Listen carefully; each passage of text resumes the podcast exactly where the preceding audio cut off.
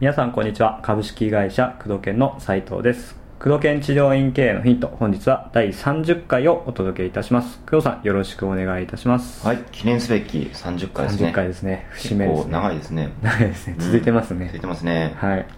じゃあ早速よろしくくお願いします。はいじゃあ今回のご質問はですね、うんまあよくある質問のうちの一つだと思うんですけども、お願いします。はい。えー何回も通っていただくのが、うんうん。えーまあ患者さんに対して申し訳ない気持ちがうん。あって、んうんえーなかなか次回次回予約をうん。取ることができません。おー。はい。まあどうすればいいでしょうか。まあ、うん。本当に困っていますと。そうだね。はい。まあ、いわゆるそのお金をもらうことに対してのまあ罪悪感だったりとか、っていうところがちょっと抜けない。うん。ううんん、。でそれを、まあ、取るため外すためにはどうすればいいかといううんことですね、これね、まあ、どんなね、はい、えー治療に限らず、うん、どんなビジネスでもね、あの、まあかん、マインドセットってよく言うんですそうね。なんですよねすごく重要なうん、部分で、あの、まあ、これすごく特効薬が一つあって、はい自分がお客さんの立場になってうんうんうんうん見たら答えが出るんだよね例えばね自分が、はい、えーそうだな歯医者さんにね行ったとうん、するうん例えばそうだなな病院に行ったとする病院とか、はいまあ、保険聞くけどね、うんまあ、薬出してもらったら結構高いじゃんいっぱい出されうんた、高いですねそれ考えた時に、例えばね、まあ、自分が風邪ひいたうんで内科に行ったで薬ね出せ3000円4000円になりますとはい薬局でもらったその時に、あのまた来てくださいねって言われたらうんね、うんうんあの嫌ななんか搾取してるなと思うかどうかそうですねうんさらに4000円ですってね、はい言われた時うに、んぼったくられてるとか思う思うかどうかだよねうんだからその視点が全然抜けてるんだよねなんか取ることに対してなぜか罪悪感がある確かにうんまあ、一つはその自分が、えー自分の治療に本当に自信が持てていないというところ、うんその価値相応のものを提供していることをしていないんじゃないかという一抹の不安がどっかにあるということなんだけどそれも含めて先ほどのあの消費者視点お金を払う側の視点になってみると、 向こう側がねなんか罪悪感持ってるとか持ってないの関係なくそう言われたら払うもんでしょ、そうですねうんそこの視点がね抜けてるんだよね皆さ、うんんうん確かに確かに、まあ、そもそも患者さんを治すっていうまあ仕事っていううんまあ背景はあると思うんですけど、うんうん、なんかこう過度にサービスしちゃったりとか、うんうん、なんかお金かかるっていうところにうん対してやっぱそういう罪悪感があるとう、んうん結局まあ儲からないっていうところにうんなっちゃいますねだから、あのー結論言うよ。 はい結論としてはね、治療科が心配しているほど患者さんはそう思ってない。もう結論ですねだって病院ってさ、1万円ですとか言われても、 うんちょっとね、あ高いと思うけど、別にぼったくられてるとか、はいうん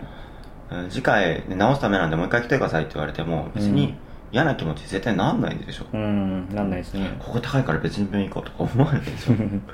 そもそもそんな基準もないし。うんうん、だからそこはねあの治療科の変なね、えー過度な思い込みなんだよね、うん実際は患者さんは何とも思っていないこれが現実、ううんん、ここをね分からずに一人でなんかね、うえんー予約取ろうか取らないか考え中みたいな、ううんうんうんんそれ思い込みです、そうですうねん例えばそのそういったマインドセットっていうまあ外すうんなんかいい方法ってありますかうん、それはね、あのー前メールマガジンとかでも書いたけはど、い一つは自分の価値がどれくらいあるのかっていうことあを再認識するっていうことだよね。うん。例えば先ほどの例だとさ、例えばお医者さんって医学部ってすごい高いじゃん。でいくらかお金わかんないけど、すごい医者になるのにき期間もなるし、お金もかかってるし、でも治療科さんも、まあ、専門学校、ね、国家資格のあった専門学校3年行って、はいまあ、修辛い修行期間、安月給でね、働いてる方もいるし、でその他に実費でね、セミナーとか、結構高いセミナーとか行ったり、教材とか、ね、うちの教材とかも買っていただいたりということで、すごく自分の主義を磨くのにお金をかけているので、はいそういった意味では、まあ、医者ほどじゃないかもしれないけど、えーその提供するサービサービスね、施術というものを常に磨いているわけだから、うんその価値をね、結構安く見すぎ。こうんれなんでかっていうと、何が原因かというと、世間相場と比べちゃってるんだよね。ああ一般的なうんん一般的なマッサージはこれくらいだからとかそうなんですねうんそうじゃなくて自分がの価値がどれくらいあるのかっていうのはやっぱり再認識しなきゃいけないうんところはあるよね、うんもちろん安いね、低価格マッサージとかで1万円取るっていうのは良くないけど、はい治療バリバリでやってる先生なんか特に、えーすごく安く提供し、えーすいてるところもいらっしゃるし、むしろ次回予約をしっかり取ることによって患者さんが、えーメリットがあるということうもん確認しなきゃいけないよね。それはやっぱり自分の中で腑に落とすくらいまでどれくらいあるのかっていうのをうん再認識しなきゃいい、まあ、よくメールマガジンとかなんかと紙に書き出してしっかりと自分の価値を再認識するっていうことをなんかややってほしいと思ってる例えばね再認再来院だね、まあ、リピートするリピーこトとではのいうんメリットって、えーまあ、治療院から側すすると売り上げ上がるってうこんとだよね、うんで患者さんのメリットをね忘れてるわけだよね、うん確かに自分のメリットだけにフォーカスしてるから、はなんか近い枠を取るのも、うんなんか、ね、心苦しいとかお金奪ってる考えだけどいうん患者さんのメリットにフォーカスしなきゃいけないんだうんうよんね、うん確かにそう例えですねば、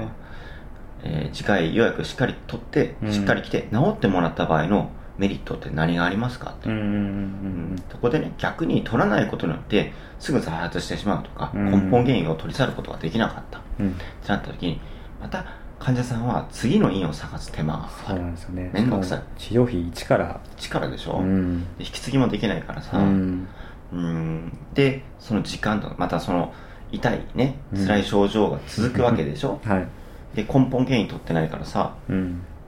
うん、また払った治療費が無駄になっちゃうしね、一回来てうんそうなんですよねうん、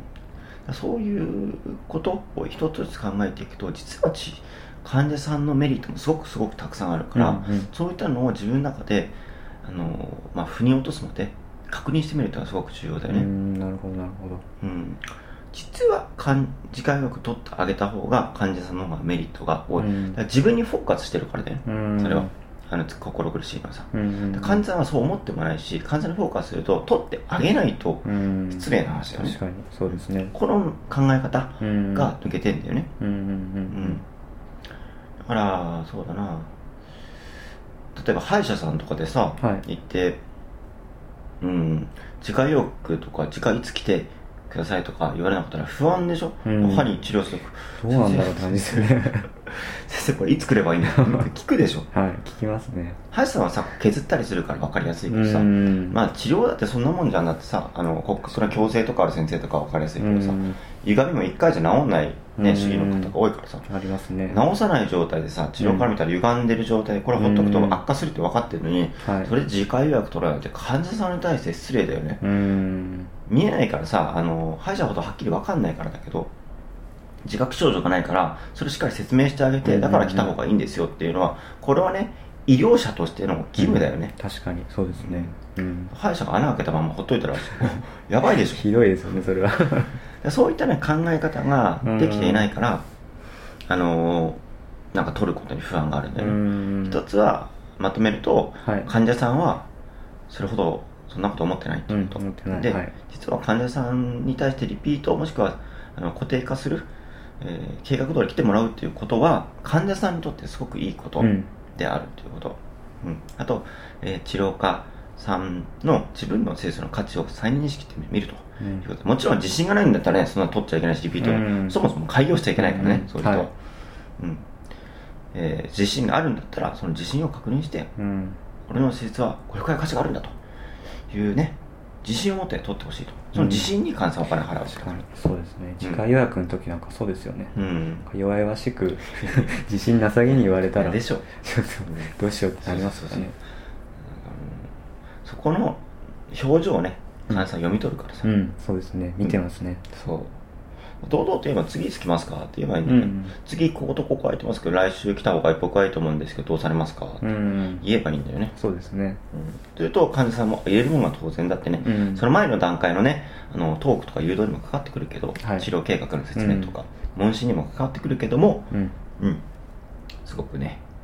えー言い方一つで患者さんをね入れるか入れないか書いて、うんむしろ入れてあげないと失礼だっていう考え方を持たなきゃいけないねうんうん長期的に見たら患者のためになりますからねそうそこはね抜けてるね、フォーカスが自分に向いてるそれうをん患者さんのメリットにフォーカスさせないといけないね、うんうん、今日もねこんなもんかなそうですね、うんはいということで工藤研治療院経営のヒント本日は第30回をお届けしてまいりました、うん工藤さんありがとうござあいどましうもたありがとうございます